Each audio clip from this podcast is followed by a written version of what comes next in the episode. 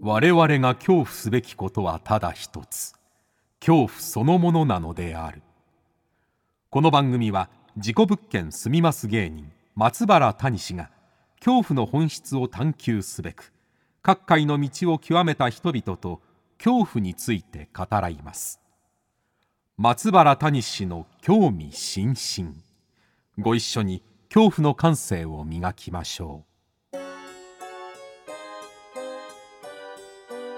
こんばんは松原谷志です今夜の対談相手は先週に引き続き、えー、奇才、えー、奇色、えー、奇妙な感じなどね、えー奇妙なものを追い求める作家杉岡幸徳さんです今週はですねあのお祭りの方ですね奇才について、えーたくさん聞いておりますあとはね世界の性習俗というんですかね、まあ、性にまつわる世界と日本の違いであるとかあとやっぱこの奇妙な感じっていうのがね面白かったですねもうなんかいろんな不思議な見たことない感じがいっぱいありましてこれラジオでどう伝わるかわかんないんですけれども、えーたくさん聞いております番組をお聞きの方はぜひハッシュタグ興味津々興味の今日は恐怖の今日です興味津々で感想などどんどんつぶやいてくださいそれではお聞きくださいどうぞ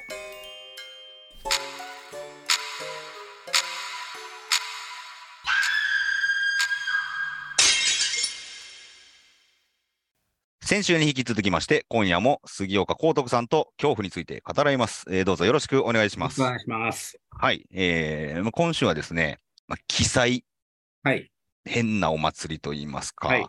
こちらはもう何年ぐらい回ってるんですか10年ちょっとですかね。 10年ちょっと。最近ちょっとお休みしてんですよね。あのコロナの関係とかもああってですかあ、そうです、そうです。どれくらいのお祭りを見てこられたんですかそんなに多くない。 まあ、5、60じゃないです、ね。 ?5、60。でもそれでも結構今5、60。結構行くの大変なんですよね。うん、あ1あ、年まに一遍し一年に一遍じゃないですか。あ、はいはい。それで、その日に用事があったらこれダメっていうことで、えええそれで1年後にはまた忘れてたりするわけですえよ。はいはいはいこ。の祭りの存在を。はいはうい。んだからい、だから行くのも結構大変やなと思って。うん、で、まあね、大体節分だったりとか、なんか、その、大体祭り被るじゃないですか。 あ、そうです。はい、そうです。そうでち同じ、同時多発的にやってるとかもすはい、そうですあり。ますもんね。まあ、そんなもあって、えーいろんなお祭りに行かれてると。お祭りに関する本っていうのは何冊出されてるんでしたっけ3冊ぐらい出してると思うんですね。大人の探検記載という本と、あとは奇妙な祭り。奇妙なそれ祭とり日。本とんでも祭りってやつ日です。本とんでも祭り、はいえー 3冊も祭りで出されてるということですよね。はいこのお祭りに興味持ったきっかけとかあるんですかあのですね、あの、僕はフリーライターをやってまして、はい。ごめんなさい、ある時ですね、あの、日本の祭りをめぐる連載をやってくれないかっていう依頼があったわけですよ。あるウェブ。依頼がさっき来たんですね。はいはいはい。ウェブサイトですね。うんで僕はその時祭りのことを全く興味あ、知識もなくてうん、興味もなかったわけです。はい。で、まあ仕事として受けたんですけど、はいこ。れはまあ基本的に普通の祭りをめぐるっていう企画なんですね。普通の祭りなんですね。はいところが、それやっていくうちに、あの、うんこの世には変な祭りがあるっていうことに気づき始めましやてっ、ていくうちに気づいてきた。はいはい。はいそれでこれを、うん、調べていくと面白いんじゃないかと思ったのがきっかけです。はははははは。まあ、印象的な祭り、どんなお祭りですか、杉岡さんの。あの、結構有名かもしれないんですが、うんキリスト祭りってのがあります。キリスト祭り、僕、今度行くんですよ、初めでて。そうですかはい、今年。あやるんですね。はい。はい。えー、ちょっと前知識として聞きたいですね。 6月ですね。はい。 6月、はい。あそうですか。それは取材か何かで。取材ですね。はい。取材と、まあ、体験みたいなんで。はい。。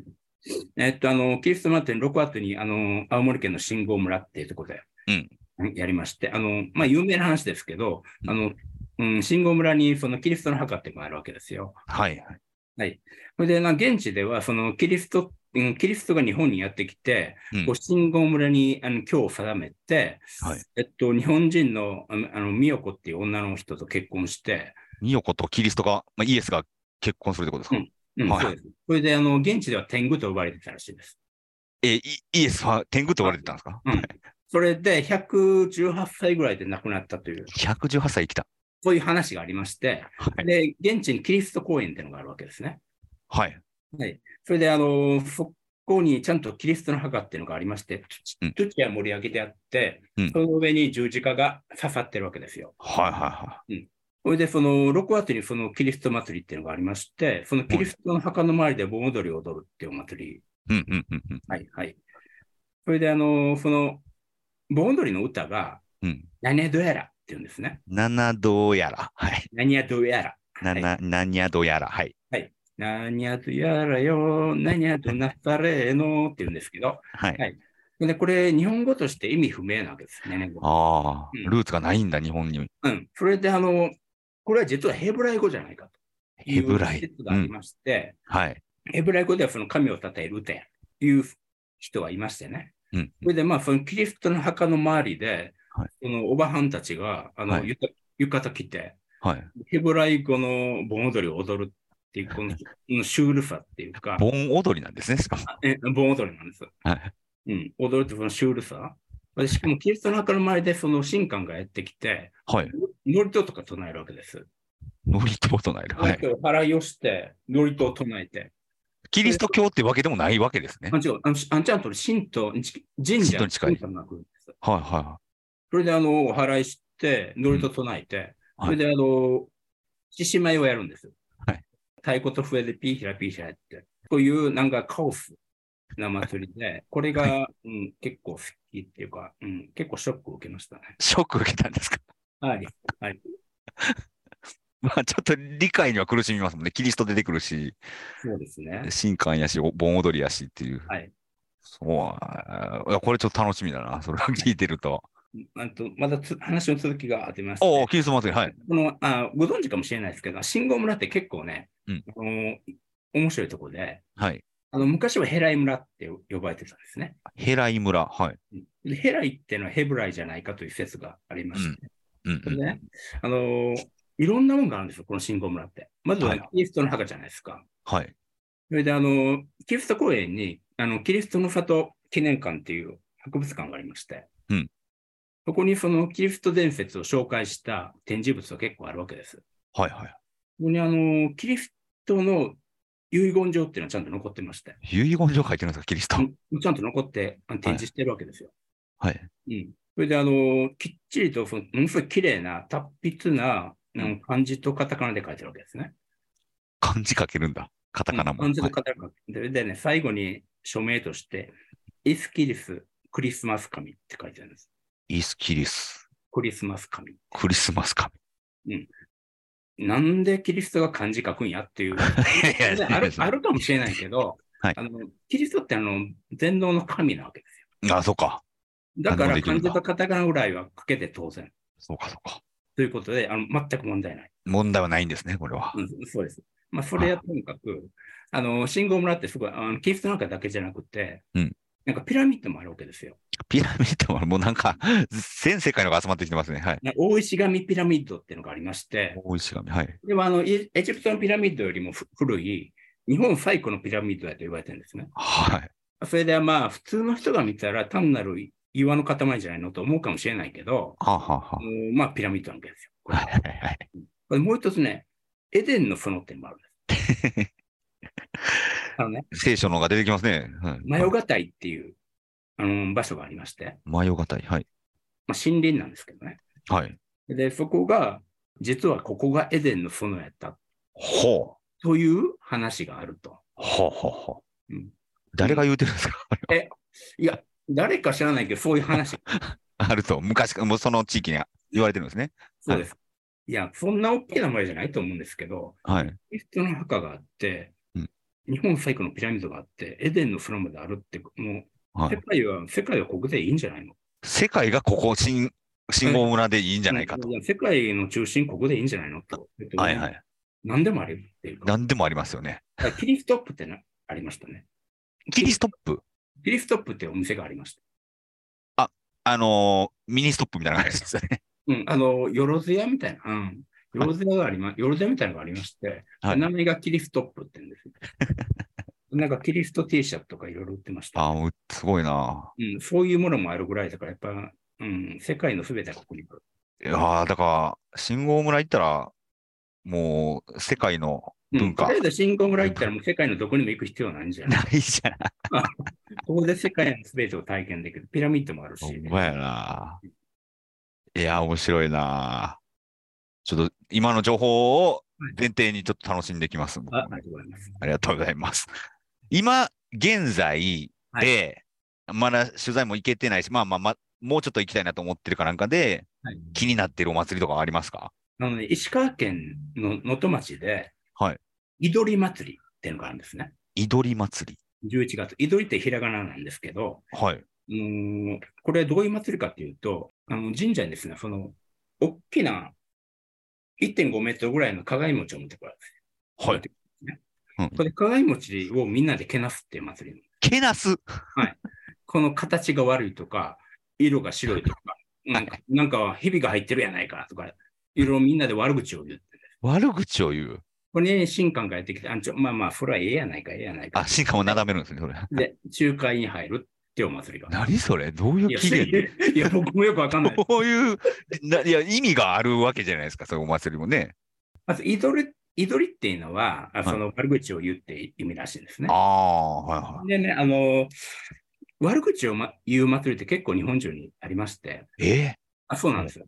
あの、茨城県にも悪態祭りっていうー、のが悪態祭り。これはどんな悪口を言ってもいいっていう祭りで、はいはうん。これでみんながなんかお互いに罵倒し合うわけですよ。い。ほそういう祭りが、あ結構悪口を言う祭りって割と日本中にありまして、う。へえ。ね、これ、まあ、これはなんでかというと、やっうぱガス抜きなんだと思うんですよね。ガス抜き。あはいあ、、日頃鬱憤が溜まってるから、はい。祭りの日だけ悪口を許可するははと。で、これガスを抜いて、あのすっきりしてまた日常に戻っていくっていうこと。はいはいはいはいはい。で、先ほどの悪態ま、あの、悪態祭りについあのついては、うん今夕方にやってるんですけど、昔ははい真夜中にやってたんですね。真夜 中。真夜中やって、本当、はい悪態ついて殴り合ったりとか、むちゃくちゃやったらしいんです ところが、その、なんで真夜中にやるかっていうと、うんあの、真夜中にやると顔が見えないわけです。あだから、何を、誰が何を言ってるか分かんない。あ。もうあれですね。裏垢みたいな感じですね。今で言う。はい。匿名性を確保できるから悪口を言える。はあ。で、あの、ガス抜きをしてたんだろうな。はあ。まあでも知恵ですよね、これって。そうですねそれが村の平和を、そのガス抜きで維持ししてたんだろうってことですもんね。うんそういうことです。はい。ああ、面白いなえ、ちょでっと、ま先、ほどの祈り祭りにしても、その、はいまあ、言う相手は、まあ、持ちだし、持ちやから言何も言ってもいいやろうと。まあ、直接人に言ってるわけじゃないし、それで神君が仲裁に入るし、はいはいはだからまあ、平和なのか平な。い。平和なんですね。そうそうでしょうね。はい。ガス抜きっていうのは人間必要なんですね、でも。そうですね。ああ。あと、あの、祭り、祭りではないんですけども、世界の性習俗という、あ、はい。はい、性にまつわる本も出されてますよね。出します。これもなんか衝撃的なのがたくさん載ってたんですけど、ね、誘拐婚とか、はい。えー死体と、まあ、その性交するであるとか、あと、あ、そうそう、あの、幽霊との結婚の話とかも載ってましたよね。ありますね。ははい。いはいはい。これも実際、いや、実際にはやってないんですけど、はい、幽これ霊はと。これはほとんど文献、文献をもとに書いたんですよ。ああ、はいはい。でも残ってるんですか、その文献が。あ、そうです、残ってます。ええいや、どういうことなんだろうなって、死体と、まあね、まぐわうというのとか。死体とマグワっていうのは、えーっと、んこれな、どういうことですか 自分で書いといて忘れてますけど。外国ですか外国ですよはねい。そうですアフリカの話だと思うんアですフけリどカ。か。あのはい儀式的に、えーっとうん死体とセックスをするっていううんとうこんうろんがありまして、はい。うん。死体とセックスすることによって、あの、うん、集団の秩序を維持するっていう意味合いがあったんだと思うんですね。どういう集団だかあら、その、別にそんな楽しくてやってるわけじゃなくて、あー。儀式なんもうです。儀式なんですね。ははいいはいはい。それって、その、うん、その、やるやつも、ちょっとね、変な男に頼むって言いますね。ああ、その村の中、集落の中で、ちょっと変わってる人に頼むってことですか。それでおー大量の酒を飲まして、あの酔っ払してやらせるっていうふうにでもそれって、日本のお祭りにも近いですよね。その、選ばれた人がお酒いっぱい飲んで、あ、そうですね。 なんかね、おおかしくなって追っかけ回す祭りとかあるじゃないです か。あありあります。はい。ああ、でもそれが儀式なんですね。はい。ああ。でまあ、幽霊との結婚っていうのは、これは日本にもあるわけですよね。そうですね。青森県とかにありますよね。まずフランスにもある。あまずフランス、フランスにあるんですか、まず。で、フランスでは幽霊と結婚するのは合法なんですよ。ちゃんと法律で決まってるわけ 法律で幽霊と結婚することがいいですよっていう のが。オッケー。た だし、そのいやそれはちゃんとね、厳しく、厳しい条件はあるんです けど、ちゃんと法律的に合法なんです。実際にその花婿が1年前に交通事故に亡くなって、はい。それで花嫁がその1年後に、うんその死んだ人と結婚したっていう例もあるんですああ、 2009年にそういう例がありましたさね。結構最近ですね。そうですね。それはでも、フランスでは昔から OK があるっていうことですかその、そう、あそうです、そうです。しかも法律的に。うん。最近では2016年に2016年にもあるんだ。男同士が死後結婚してます。男同士で、男同士でも OK なんです。はいあ。はははは。それであの、テロで死亡した警察官の男性が、はいパートナーの男性と死後結婚してますね。死後結婚してる。で、フランスでは最近あの結構あるらしくて、1年に何十人もの人がけ幽霊と結婚してると。はあ。でもそれが、まあ日本でいう、名開婚でしたっけそういうのも。そうですね。えっと、まさかり、なんだあ、まさかり婚かななんかありますよね。はい、はい、まさかりこ、あの、青森、あの青森県ですね。山はい形県とかに。山形県とかもあると。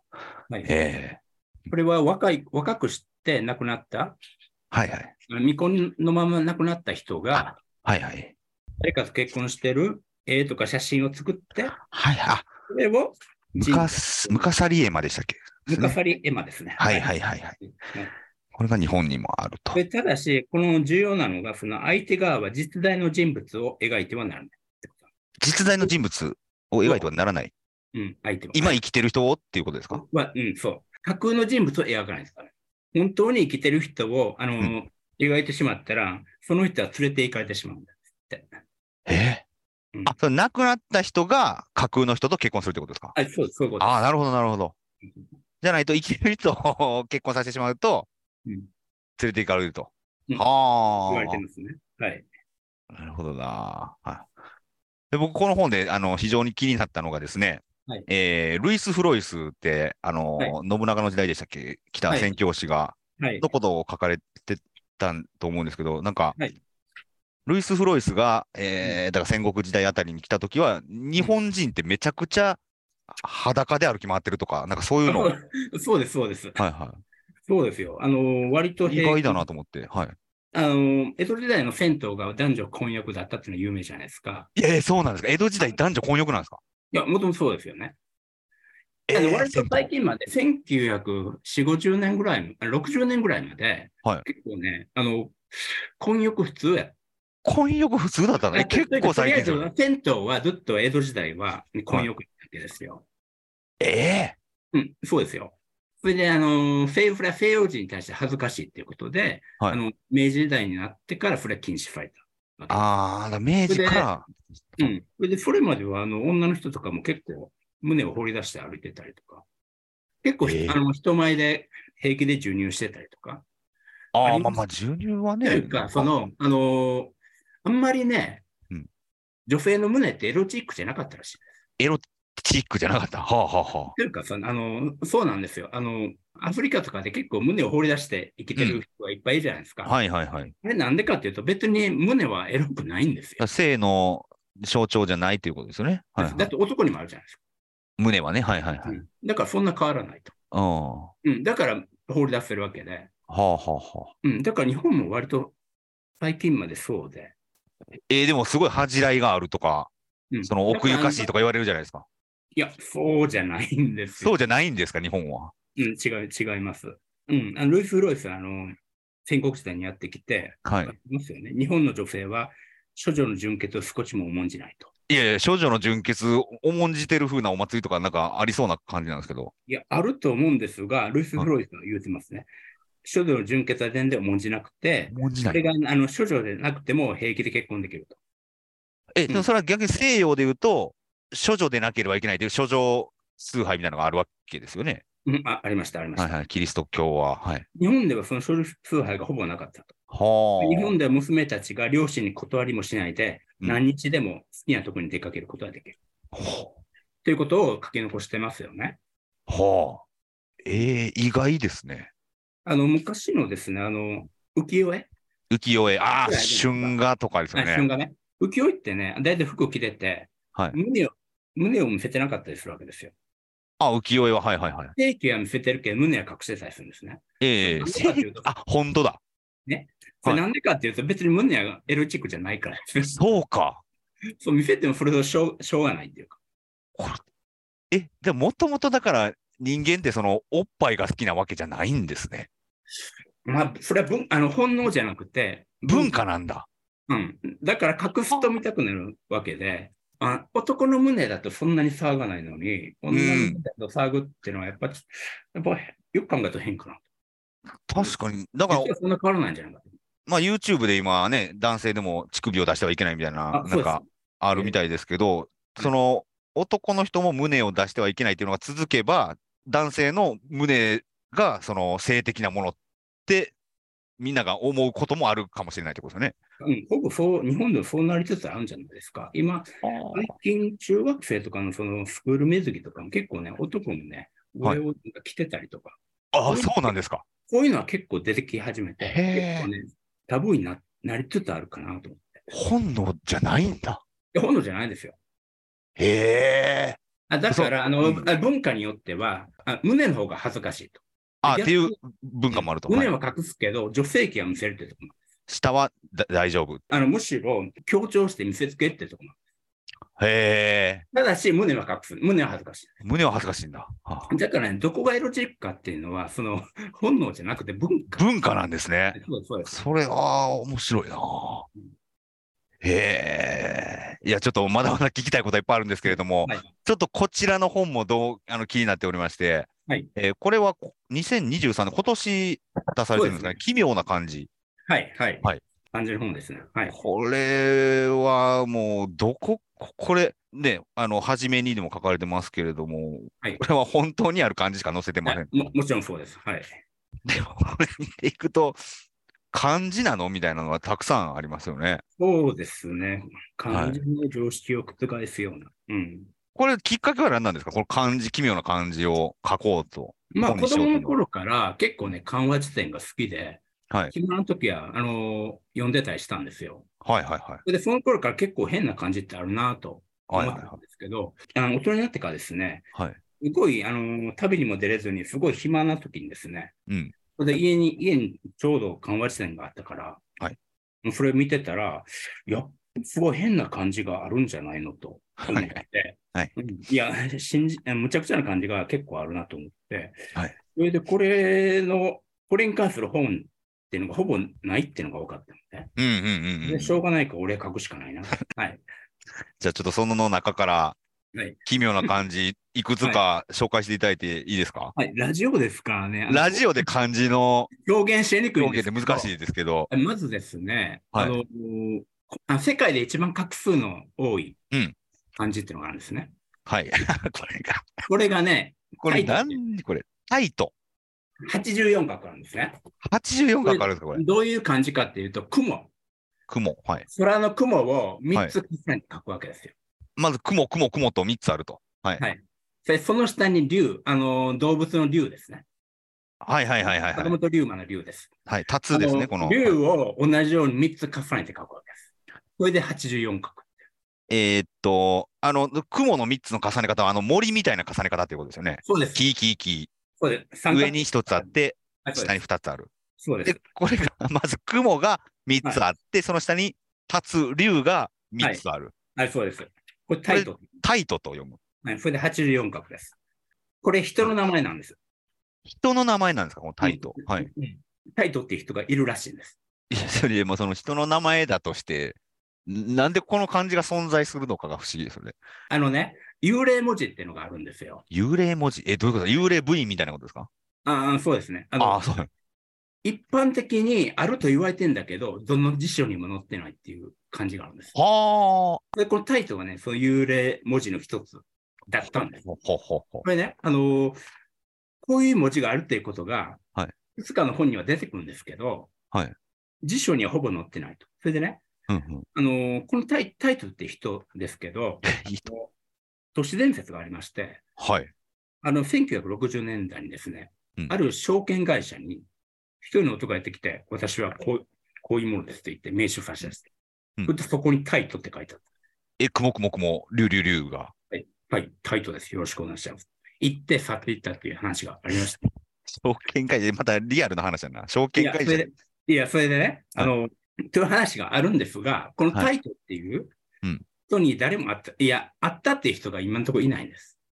ああのね、人名の辞典とかに載ってたりするんです、この字があ。。はいはい。ところが、タイトっていう人に会った人がないと、今のところ。いいとか、会ったっていう証拠はないと。ないはいはいはい。うん、だから、幽霊文字って言われてたんですね。はいはいはいはい。ただし、どういうわけか、結構この文字は有有名になってしまって。タイトが有名なんですかはい。うん、なんか漫ある漫画のはい登場人物の名前にされてたりとか、ほう。それで、あの、今ね、タイトっていうラーメン屋があるんですよ。ラーメン屋さんで、この文字、漢字を使ってですかうん。それタイで、トあというの、のれんにこの文字を書いてるわけですよ。ほそれで、あの、本来はなかったんですけど、いつの間にかさあの、さっき言ったようにラーメン屋のとか、漫画の登場人物の名前になってるから、いつの間にか存在することになってしまうう。。存在することになったんだ。だか使っらてるってことやから。そう、幽霊が実際に肉体を持って動き始めたって感じ。幽霊文字が幽霊が人間、あ幽人間霊にながったみたいなことです生よ命をね。生まれてい動き始めたって感じですね。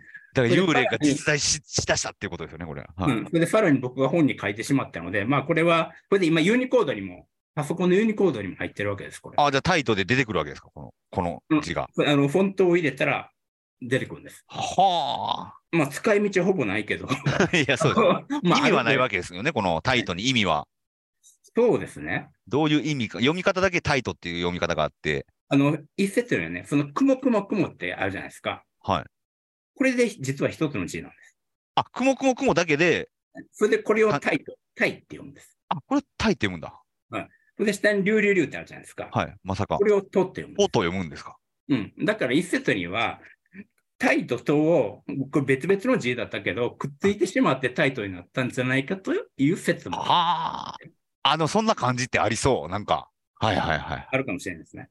という説があります。ええ全然知らなかったな、こんな字。はいはい。他には何かありますか先ほど、はいあの最も画数の多い漢字って紹介しましたので、今度はは一番画数の少ない漢字っていうのを紹介。もうあれしかないんじゃないですか。うん、あ、1っていうのがあります、ね。 1、1しかないんじゃないですか。うん、いや、あるんですけど、あの、はいまあ、一あの実は画数1の漢字って結構ありまして。あ、あります。え、1以外にあるのかないや、あああるんですよ。えでえね、コンっていうのがあるんですよ。コン。コンっていうのはその縦棒なんです。縦棒だ数字の1みたいなことですよあね。そうです。縦棒なんです。これ漢字であるんですかう ?1。ん、これはコンって読む。これコンって読む。え、うんコンって読むんだ、これ。はい。これ結構ややこしい字で、は書い。き書き順によって意味が違ってくるんですよ。えこれね、下から上に書くと、進むっていう意味なんあ、コンという、い読ませて進むっていう意味なんですね、これは。です。うん下から縦棒縦棒を下から上に書くと、下から上に書くと進これむ。は進むっていう意味なんです。意味になる。これが上から下に書くと、退くっていう意味なんです。ひ退く。退くという意味になる。うんいや、でもわかん、わかり、わかりますこれ書。き順によってあの意味が違ってくると結構ややこしい。いやいや、でもわかんないじゃないですか、その。え書かないから。まあ、ペンで書いたらわかんないですね。まあ、すごい、あの、すっごい太い、はいあの筆とかで書いて、書いたらわかるかなって。え、これ漢字なんですかあ、感じですよ。えちゃんと辞書に載ってますもん辞書に載ってるんですかコン。載って載ってます。で、書き順で意味が変わる。はい、そうです。あ、もう、もう漢字の概念がわからなくなってきましたね、これ。うんうんうなんでコンって読むんだろうな、それ で。ん。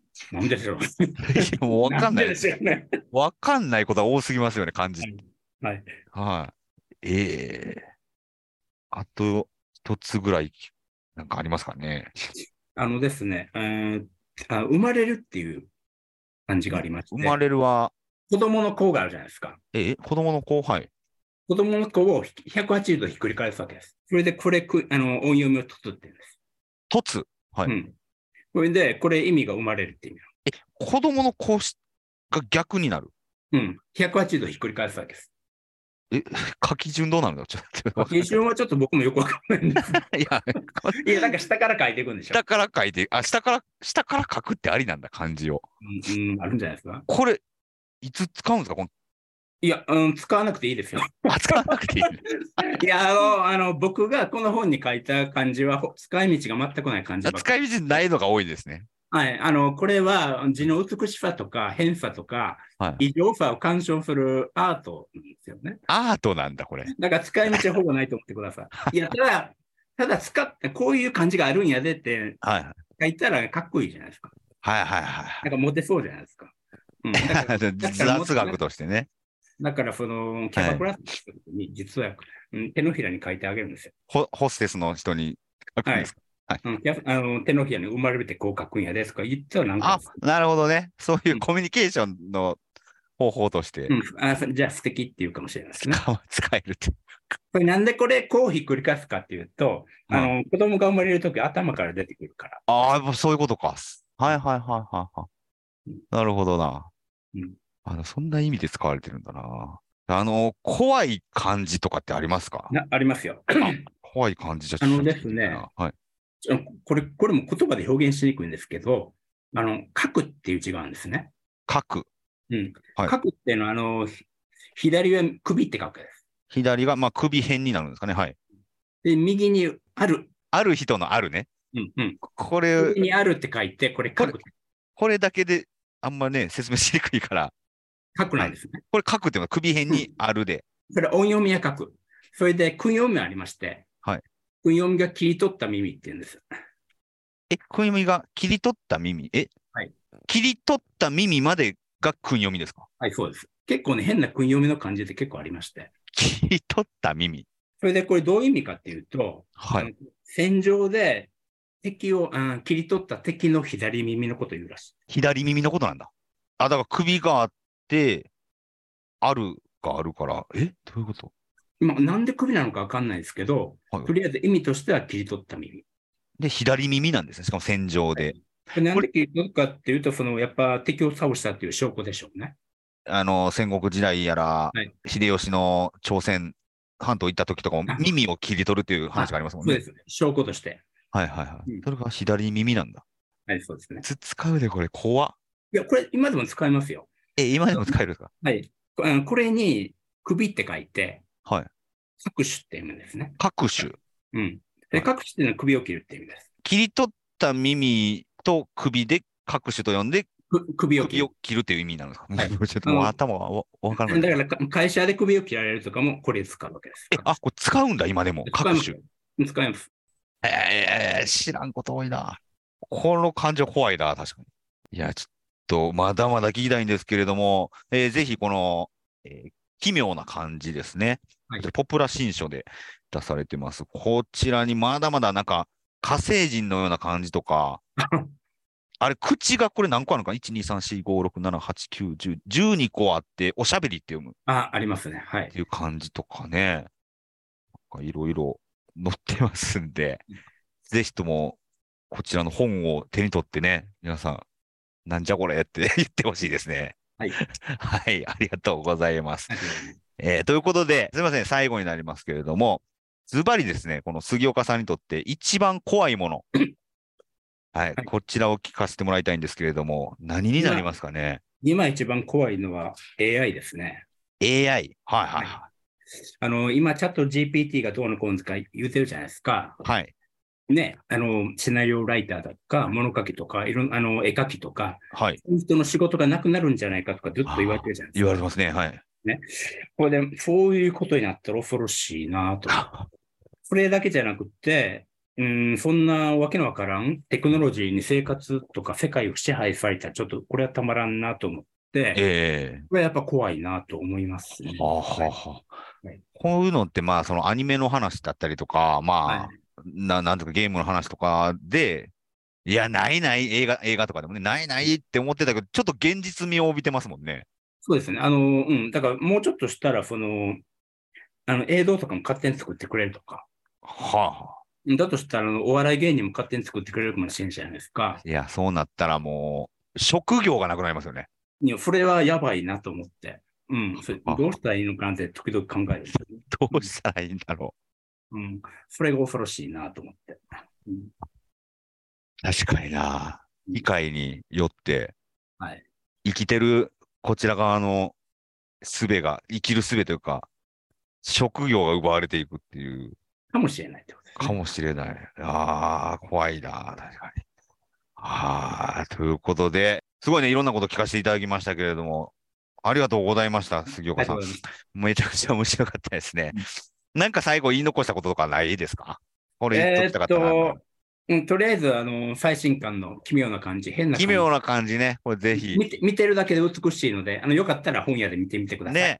これ火星人みたいな感じ面白い な。これね。ああ、これね、ら落書き じゃない。火竜星人。あ、これ竜って読むんだとかね。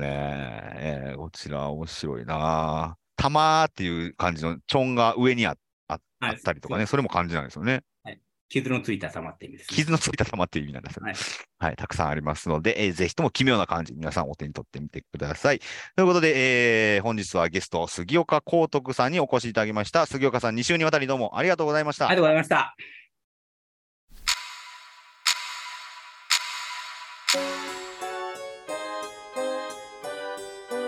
はい、いかがでしたでしょうかね。えー他にもね、もう変な感じいっぱいあるんですけれどもね、ぜひ奇妙な感じ、こちら、買ってみてください。面白いですよ。はい。ということでね、えー来週は一体どんなゲストが登場するのかお楽しみに。そして皆さんは恐怖の感性を磨いてお待ちください。ということで、松原谷氏の興味津々、今宵はここまでです。皆様、どうかお元気で。さようなら。おい、鏡餅。ダッサいのお前鏡餅。鏡餅。